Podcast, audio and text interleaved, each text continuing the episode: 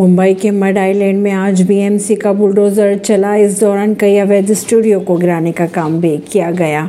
BMC के इस फैसले पर भाजपा नेताओं ने जश्न भी मनाया। लंबे समय से इस मुद्दे को उठा रहे बीजेपी के किरीट सोमाई अपने समर्थकों के साथ इस बुलडोजर एक्शन को देखने कुदाल, फावड़ा आदि लेकर पहुँचे थे। दरअसल यह बुलडोजर एक्शन कांग्रेस नेता असलम शेख के अवैध स्टूडियो पर चला।